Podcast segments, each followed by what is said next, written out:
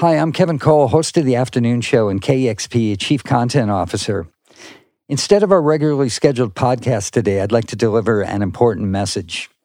Amid ongoing protests against police brutality and systemic racism in the United States, KEXP has chosen to put a pause on our online content to hold some much needed space for education, discussion, and action. We appreciate your patience with us as we move forward thoughtfully as an organization that stands with the community. As a first step, we've released a public statement about our commitment to racial equity and our support for the Black Lives Matter movement. You can find it on our website. I'm also going to read it right now. We as KEXP are committed to becoming an anti racist organization. We mourn the murders of George Floyd, Breonna Taylor, Ahmaud Arbery, and all the victims of racial injustice and police brutality. Black Lives Matter. We stand in solidarity with protesters across the nation who are calling for justice and accountability. KEXP is a white led organization with a majority white staff and has a majority white audience. We are part of a music industry that has been and continues to be exploitative of people of color and black musicians specifically.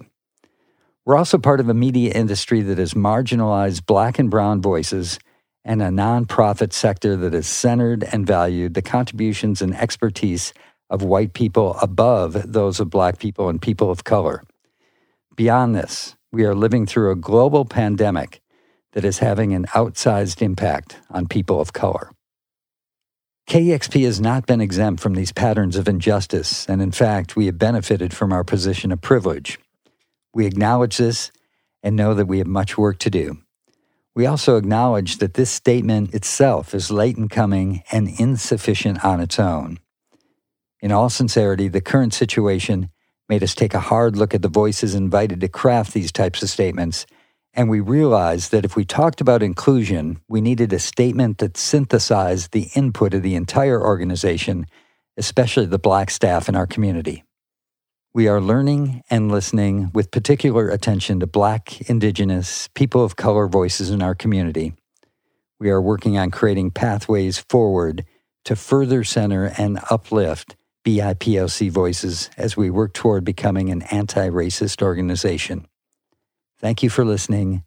Be well, and we'll be back to a steady stream of great music soon.